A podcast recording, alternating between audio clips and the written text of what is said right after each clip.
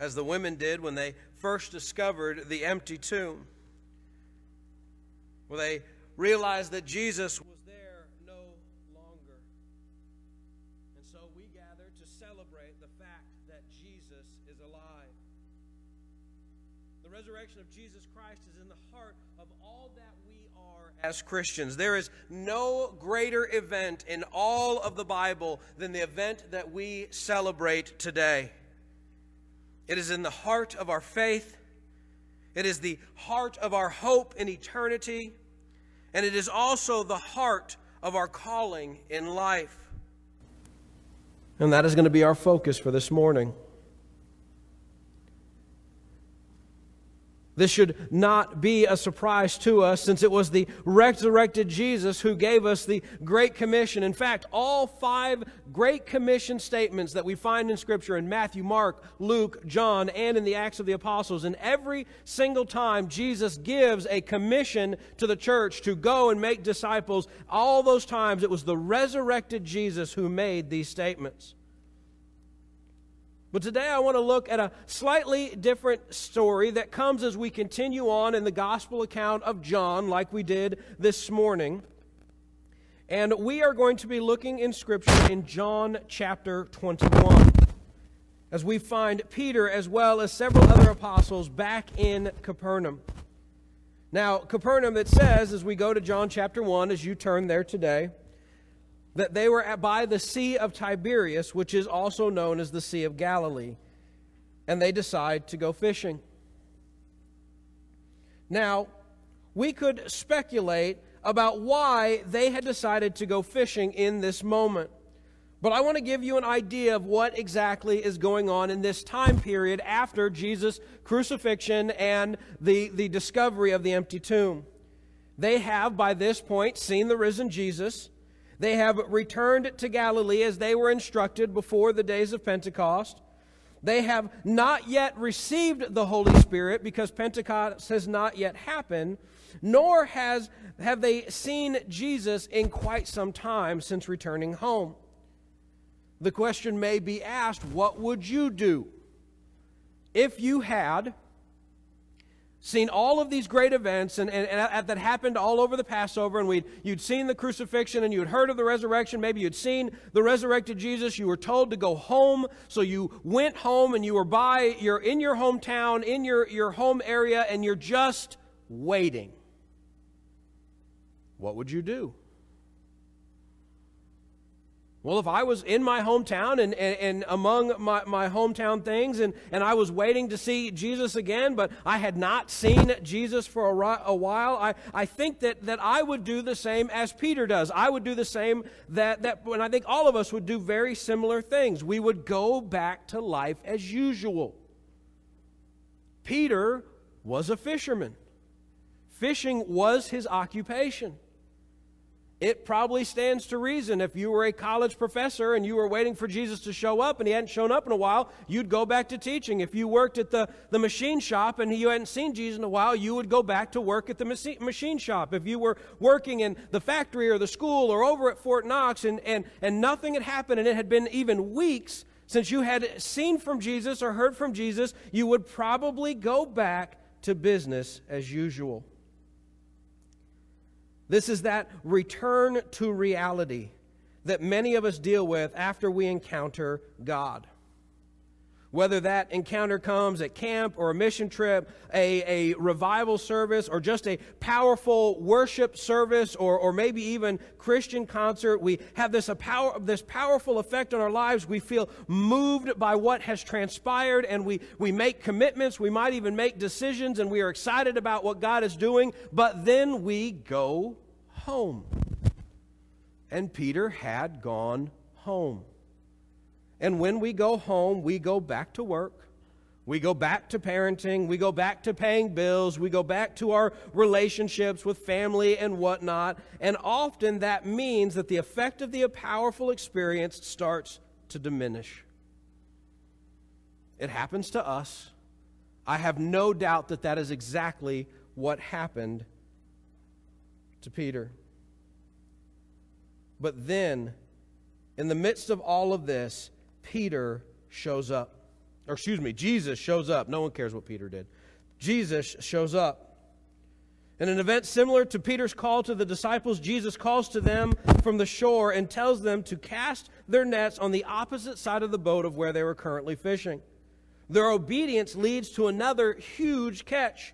In John, we actually get the numbers. I can picture that as everything's transpiring, John is looking in the net going, one, two, three, four, five, six, and says that they caught 153 large fish. Now, that's a good day fishing. I don't care who you are. When that happened, all the boat knew that Jesus had returned. So confident, in fact, that that was Jesus who was on the bank, that Peter ultimately takes his coat, ties it around his waist, and jumps straight into the water, unwilling to wait to get the boat turned around for fear that Jesus may wander off again. He jumps into the water and swims to shore in order to talk to Jesus. Peter's interaction with Jesus ends with these words, and that's what I want to focus on today in John chapter 21, verses 18 and 19.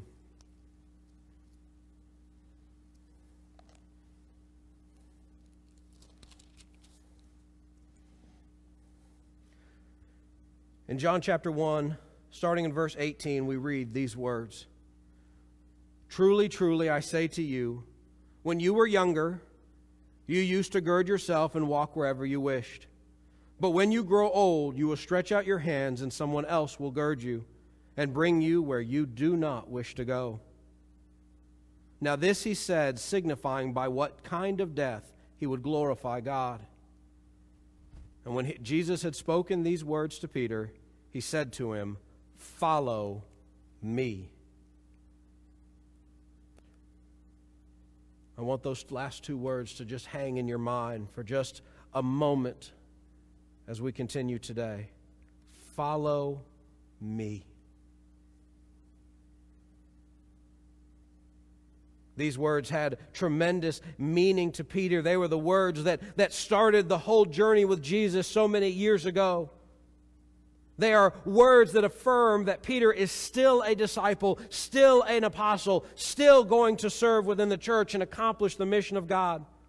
Despite his failures, despite his denial, despite his, his running away when Jesus was betrayed and crucified, he is still going to be used by God to do God's work. These words should matter to us also. Because these are the words that call us into a relationship with Jesus at the very beginning, and they are the words that carry us through our whole life. Follow me. So, why does Jesus call us? Why did Jesus call Peter to once again follow him at this time? First, I would say that he calls Peter to follow him because he is alive. Now, we can approach this statement from two very different ways. Um, first, we may ha- Peter may have thought at this time that because Jesus was dead, that he was off the hook. And even if he believed that Jesus had risen from the grave, he may have thought to himself by this point, well, he's, he may be alive, but he is gone. And I can't follow someone who is gone. And so I must be off the, t- off the hook. The, the, the time of my discipleship and my apostleship must have come to a, an end. Peter was returning to the boat, returning to fishing, back to business as usual. He couldn't follow Jesus if Jesus was gone. His obligation was over, and so it was back to his normal life. But this interaction reveals to us that Jesus is alive and Peter's commitment to follow Jesus is still in effect. Jesus' call to follow me told Peter that he was still on the hook. And therefore, he was still commissioned to make fishers of men, just like at the very beginning.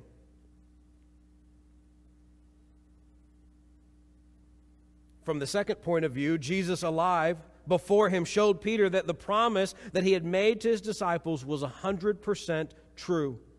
Jesus had told them at the Passover that we find this in Mark chapter, or excuse me, Matthew chapter 26. He says, But I say to you, I will not drink of the first fruit of the vine from now until the day when I drink it new with you in my Father's kingdom.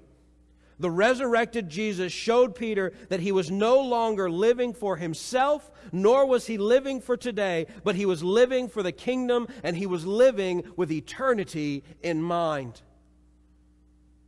If Jesus had told them that he would rise from the grave, and he had, then Peter could rest assured that he said, One day you will drink of the cup, you will drink of the vine with me in my Father's kingdom, that that day would come as well. And so he was called to live in light of that eternity. And since Jesus is alive even today, let us hold fast to our calling as followers of Jesus and let us live in light of eternity, fulfilling the Great Commission. The call of Jesus to follow me is a call for us today. We, like Peter, have been called to make fisher, to be fishers of men and to share the good news of Jesus with a world that needs to hear it. Number two, he says, Follow me, even though the road will be hard. This is really the point of the immediate context in which Jesus says these words to Peter. Jesus tells Peter that when he was a young man that he would dress himself and he did what he wanted to do and, and we feel that. When we were all young and, and maybe in our 20s or going into our 30s or maybe even at, at 16 we, we would dress ourselves we would go where we wanted to go do what we wanted to do that we all remember probably the feeling of getting our driver's license and suddenly not being dependent on mom and dad for rides and how empowering and freeing that was for us even today, many of us can say, you know, no one dressed me this morning. I know you think my wife did, but she did not. Nobody dressed me this morning. I put on the clothes that I wanted to put on, and I went to the place that I wanted to be. However, there was going to come a day in Peter's life when someone else would not dress him, though the word meant essentially the same to them but would bind him. In fact, it says that he will stretch out his hands and he will be bound, he will be tied up, and that he will go to a place that he does not want to go. Essentially, Jesus is telling him that one day he will lay down his life for the sake of the gospel.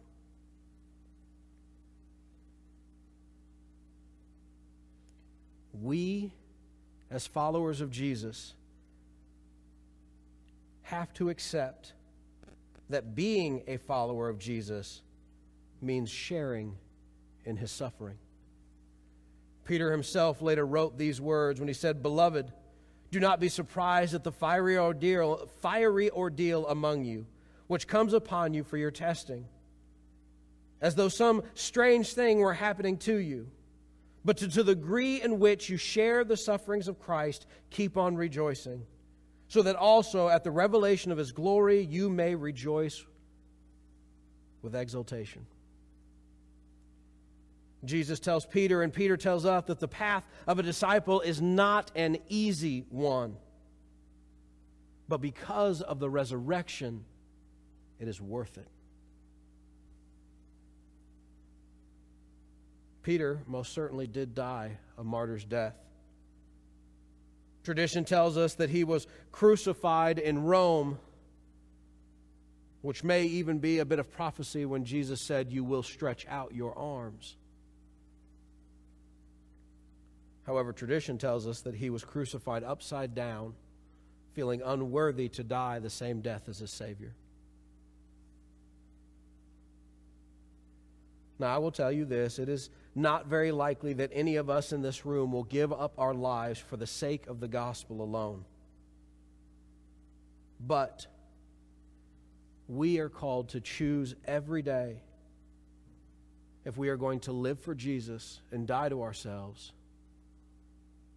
or live for ourselves and forsake Jesus.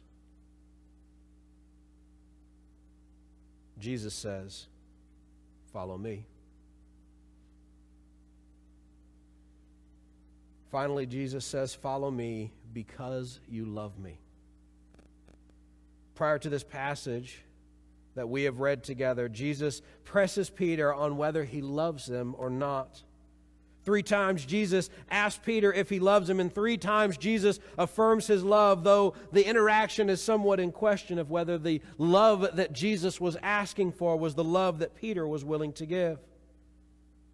Regardless of this, after, G- after this confirmation, Jesus tells Peter to shepherd, to tend his lambs and his sheep. Jesus' call to follow him is anchored in the reality that his, follow, that his followers love him. And not only that they love him, but that he loves us. John 15, verse not, starting in verse 9, says this Just as the Father loved me, I have also loved you.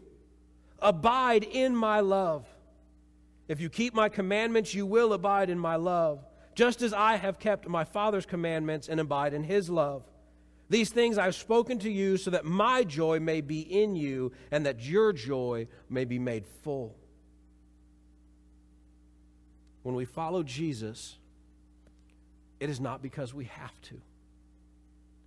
When we follow Jesus, it is not simply because he's going to get us into heaven. When we follow Jesus, it is not because it is some burden that we have agreed to take on to keep people happy or to stay in good favor in our work or, or in our community. When we follow Jesus, we follow Jesus because we love him. We love him because he first loved us. And we love him because we saw how far his love would go to death even death on a cross. See, when we follow Jesus because we love him, the path that God is calling us to go on is not a burden. It is not drudgery. It does not lead us to bitterness and resentment. This is not a stretch for us because when we serve the people we love, it is a joy to do so. I love doing nice things for my daughters and my son. I love to serve my wife and make her life better. I love to do things for you guys, to serve the, the church because I, believe it or not, love you guys. It's not a burden for me, it's not a hassle. It doesn't make me angry or bitter, but it is joyful and fun. When we follow the one that we love, our joy is made full. It is complete. We are content and we are satisfied. Brothers and sisters, Jesus says, Follow me. Follow me because you love me. Follow me even when it gets hard and the road may be where you don't want to go. Follow me because I am alive and you will live with me forever. Jesus says, Follow me. Let us pray. Our gracious God and King, we come before you now, and God, we. We praise God for the resurrected Jesus. God, because we have a risen Savior who is in the world today, we have purpose, we have meaning, we have a call to follow Him, and that is a call that we know is worth it.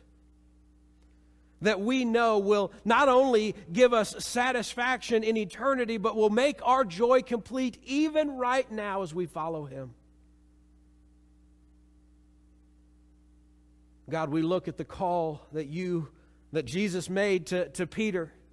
And even though the road might be hard, and even though there are going to be trials and setbacks, and, and, and, even though there may be mocking and ridicule, and even though that may take us to a place that we would not go on our own, Lord, that call to follow us, we know that is for the, that is the re, that, that call to follow him is the reason why we were created. And we will never find joy. And we will never find peace. And we will never find eternity apart from following him. My God and my King, thank you so much for sending your Son. And God, we praise you and we rejoice over him on this day and every day because we are alive. Father God, as we depart from this place and as we go over to enjoy some fellowship and food together, Lord, I pray that you would bless the food.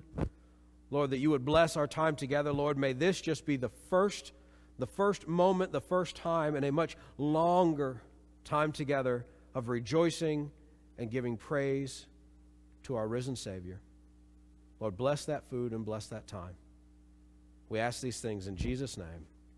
Amen. We would like to invite you to stay.